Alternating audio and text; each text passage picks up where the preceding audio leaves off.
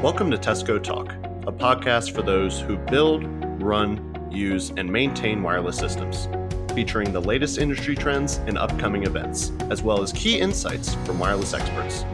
Now, here's your host, Sam Parker.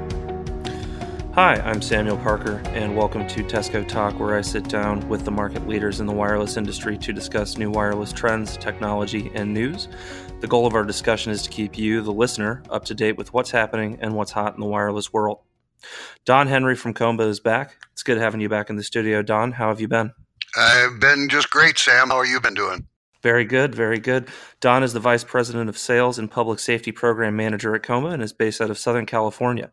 Don, could you tell us a little more about Comba and your role there? Yeah, certainly, Sam. Thank you very much. So let me start, though, by saying that um, we're uh, we're obviously very happy with our partnership with Tessco, and very happy for this opportunity to get get the message out about our products and our solutions.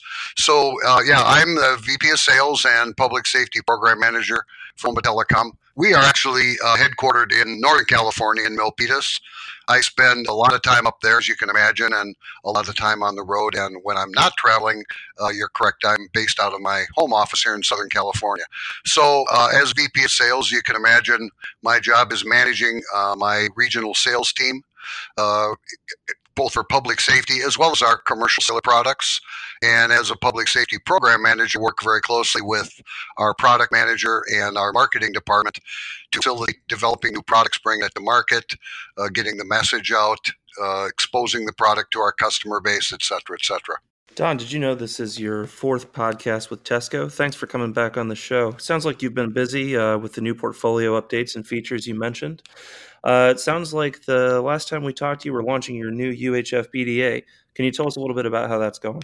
Yeah, thanks, Sam. No, it's going very, very well. Um, you know, we're proud of the fact that when we bring new products to market, uh, we don't have uh, engineers sitting in a closet designing things and then pushing them out the door and say, here, go try and sell this. Instead, we go out and work very closely with our customers with a clean slate approach and have them tell us what the product should be, what it shouldn't be, features and functions they're looking for, etc. So, as we did with our uh, very successful 700, 800 product, we did the same thing on UHF and we brought it to market and it's been very, very uh, well received by the marketplace. We've actually beat our initial revenue expectations. Um, we had some issues with lead times um, that we're correcting very quickly. Um, but the units have been deployed various locations across the country. We've not had any issues so far, so it's gone very, very well. Thank you. Don, that's fantastic. And I understand uh, that you've also added a new feature to your Class A BDAs. Could you tell us a little about that? Uh, yeah, uh, actually, we've added a, a, a, couple of features, and it's to our uh, not only our 700, 800 Class A BDAs, but also our UHF uh, product as well. It's what we call multi-mode ALC. Um, we have a couple of different modes you can use. One mode allocates the RF power across the active channels. The other mode gives you the ability to allocate the power across the number of channels that have been uh, programmed into the BDA. So, for example, let's say you had a BDA uh, in a deployment where you had four channels that that AHJ operates on. With one mode, you can take the uplink power and allocate it uh, evenly across the number of channels that are programmed in. And what that means is whether one channel is active or two or three or all four, each channel is going to have the identical same amount of power all the time, every time. The other mode gives you the ability to allocate the power across the active channels. So, what that means is if you have four channels programmed into that BDA, but at one point in time, only one channel is active, all of the uplink power is going to be devoted to that active channel. If a second of the four channels becomes active, now the uplink power is allocated across the two active channels.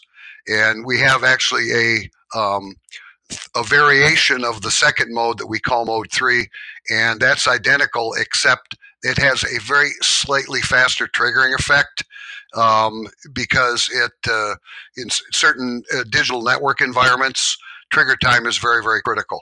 So the reason for the two different modes is it allows flexibility for the system design and the system deployment. So, for example, if the tower is very close to the site where the ERC system is installed, then generally the designer will use the mode where the power is allocated evenly across all of the program channels because they know that they always are going to have no problem getting an uplink signal out because they're very close to the tower. In a different scenario uh, where the tower is a long ways away, and there may be some challenges from time to time with having enough power to get a call to the tower, then um, then you'd use the other mode where all of the power is allocated only to the channel that's active. Thanks, Don. That makes a lot of sense. Sounds like a fantastic feature. Uh, I've also heard a little bit about the NetProtect uh, feature as relates to BDAs. Could you elaborate a little bit on that for us? Yeah, that's actually a very cool feature. That's the second one that I, I mentioned we wanted to chat about. So, a byproduct of BDAs, all BDAs, Class A, Class B, our BDAs, other BDAs, is that they always put a little bit of noise on the public safety network. Uh, HJs don't want noise on their network, and in a uh, urban environment or or a or a, or a, a congested environment where you have a lot of BDAs, every BDA putting noise on the network, eventually it raises the noise floor for the overall network to the point where it can cause problems for the uh, HJ operating their network. And so we have a feature we call NetProtect. And by the way, we are uh, seeking patent protection on it. It's so cool. And what happens with NetProtect is we monitor the uplink traffic. And if there's no traffic on any channels, we actually shut the BDA uh, uplink power amplifier off. Uh, without a feature like NetProtect, you can use Squelch to reduce the noise but you're still going to be putting some noise up on the network. But again, with NetProtect, we're putting no noise on because if you think about it, it makes sense. If the uplink power amp is shut off, it obviously can't be putting noise on the network. Makes perfect sense, Don. Now, what happens to that uh, that BDA in the event of an emergency? Say a, a firefighter keys up their mic. Yeah, it's a very good question. When we first came up with the concept of NetProtect, we said, well, uh, is not going to be a very effective solution if there's too much delay and someone comes in, keys up their mic, and the call doesn't go out. So we went through some very uh, uh, stringent testing at our R&D labs in Guangzhou, China, and we never found a situation where uh, it didn't trigger fast enough that we never even lost uh, the first word of a communication. So yeah, it does trigger very quickly. Um, so as soon as someone walks in that building and keys up a portable, uh, it'll immediately turn the NetProtect feature off, and the call will go through. Oh, that's a fantastic feature. I'm sure the AHJs love that capability. So far, they've been very happy with it. Yeah. Don, could you tell me a little bit about uh, Comba's AMS capability? Yeah, no, that's a that's a new product we just recently uh, brought to market. In fact, we just recently officially launched it.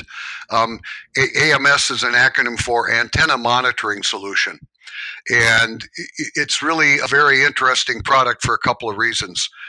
Today, typically, ordinances say that the system must monitor the not only the donor antenna health, but also the health and serviceability of the service antenna arrays that are installed inside the building. The way that's typically done is you monitor the service antenna arrays using VSWR. The problem with VSWR is it can only see out to the first layer of passives, if you will, splitters, couplers, etc., that feed that service antenna array. So if you have an antenna that's you know several coax cable links and several passive links down the pike, if you will, you could have a problem with that antenna, and VSWR would never detect it. If VSWR doesn't detect a problem, then it won't send the mandatory antenna malfunction alarm to the fire panel. So AMS is a unique product.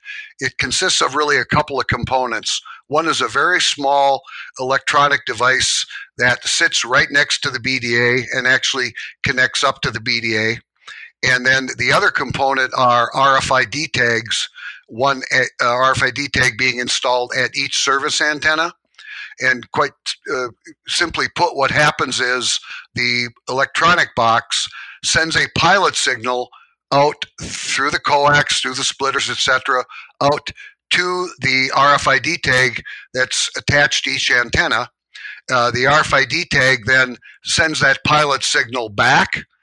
So if the AMS box does not see the signal come back, it knows that there's a problem, and it not only could detect a problem at that antenna, but it could be that the antenna is fine, but the coax feeding that antenna or the passive feeding that antenna has a problem. No matter where the problem is in the signal path, we will detect it. And again, we can do that on an individual antenna basis. So if we detect a problem, then two things happen. One, we will send the standard antenna malfunction alarm to the fire panel so that they know there's a problem with the antenna array. And then the integrator can come on site, connect into the AMS box, and figure out exactly which antenna is causing the problem. So it provides a more reliable way of monitoring the health of the uh, passive service antenna array. Uh, and at the same time, it also saves the building owner money because if there's a problem, the HJ will tell the building owner fix it. The building owner will, of course, call, of course, call the integrator and tell him fix it. So the integrator will go on site and instead of having to manually go through and check every single antenna and every single antenna path, they can simply log into AMS and be told immediately which antenna or antennas are having the problem. Don, can you tell us a little bit about uh, what you see next on the roadmap for Comba and, and kind of what you guys are working on looking ahead? Yeah, so we've got a number of very exciting new products on our map. Uh, I I, uh, I won't say a lot because you know we don't like to announce things too early, and I need to have some material for the next podcast after all. so what I will say though is we've got a, a number of products on our roadmap that can provide a, a, bigger variance in the types of venues we can cover, meaning size of venue, um, and uh, and also um, the frequency bands that we can cover. One product that we are just about to launch, which I'll leak out a little bit now, is, you know, as I'm sure you're aware, we have our 700, 800 um, fiber DAS for large buildings or multi-campus uh, environments or multi-building campus environments. Uh, currently, we were able to support up to eight fiber remotes only. Um, we have uh, just launched a expansion hub for that device, so we will now be able to uh, accommodate up to 32 fiber remotes for that system. Each remote having two watts of downlink power provides coverage for you know approximately 400,000 square feet. So if you run the math for 32 remotes, that means we could provide coverage for up to 12 million square feet of coverage area. So this is obviously way beyond even multi building campus environments, but huge environments like airports, um, you know, stadiums, uh, major resorts, etc. So we're, we're, we're very excited about that. And we've actually had um, orders in hand for those products for quite some time. So we're, we're, we're quickly trying to fill back orders. and again, we have some other products coming down the pike, but I'll I'll hold those for the next podcast. Absolutely. Sounds like uh, Comba is really future proofing themselves and, and, their product lines, looking at customers' needs into the future. Uh, before we wrap up here, Don, is there anything else you'd like to mention? Yeah, there's been some interesting things happening um, in uh, the local uh, ordinances published by the HJs. Uh, typically, over the years, uh, it has applied to new construction only. Uh, typically, over the years, ordinances have applied to buildings of, you know, depending on the ordinance, 75,000 square feet, 100,000 square feet, and larger. Um, we're seeing some changes now. Uh, several jurisdictions now have reduced the minimum building size. There's some jurisdictions that are actually saying even buildings 5,000, commercial buildings, 5,000 square feet and larger will need to have coverage. Uh, the other thing we're seeing as changing is some ordinances now are starting to be modified to say it's not just new construction, but uh, mandating retrofit of existing buildings. And if you think about that aspect, it makes sense, or both of those, because you know you'd say, well, um, if you're not in a building that's new construction or 100,000 square feet or bigger, um, don't count on the fire department being able to fight a fire or EMS being able to take care of a medical problem. Uh, it's only people in brand new buildings and big buildings. That makes absolutely no sense. So to us, it's very logical that the HJs are now starting to say, you know, the building size really shouldn't matter. And whether it's a 12 year old building or brand new construction, that also shouldn't matter. So this is going to be very good for the first responders, very good for the public that the first responders service. And of course, obviously, very good for the uh, ERRCS business as well. Um, the the other thing we're we're seeing changing, and we talked about this a little bit a couple minutes ago, is we're starting to see some jurisdictions now mandate uh, the ability to monitor individual passive components, uh, you know, on the service antenna array. Absolutely, Don. Sounds like uh, Comba is really doing a great job of staying up on the leading edge of all these changes and even leading the way in some instances, uh, which is a, a, great benefit, obviously, to, to Tessco and to all of our all of our customers. Well, that wraps up uh, this week's Tessco Talk. I'd like to thank Don for being my guest today. Uh, to learn more about Comba as discussed in this episode, please visit TesscoTalk.com, where we will have links to the material we covered today, as well as our previous and upcoming podcasts. For more information about Tessco and to inquire on how we can help with the experience and tools to simplify the complexities of wireless, please visit Tessco.com. To subscribe to this podcast, please visit your Apple Podcast app, TesscoTalk.com, or Stitcher. Thank you for listening and talk to you soon. Thanks for listening to Tessco Talk. For more information on this program and other podcasts in the series, visit www.tesscotalk.com. Join us next time for another exciting episode as we continue to build our wireless world together.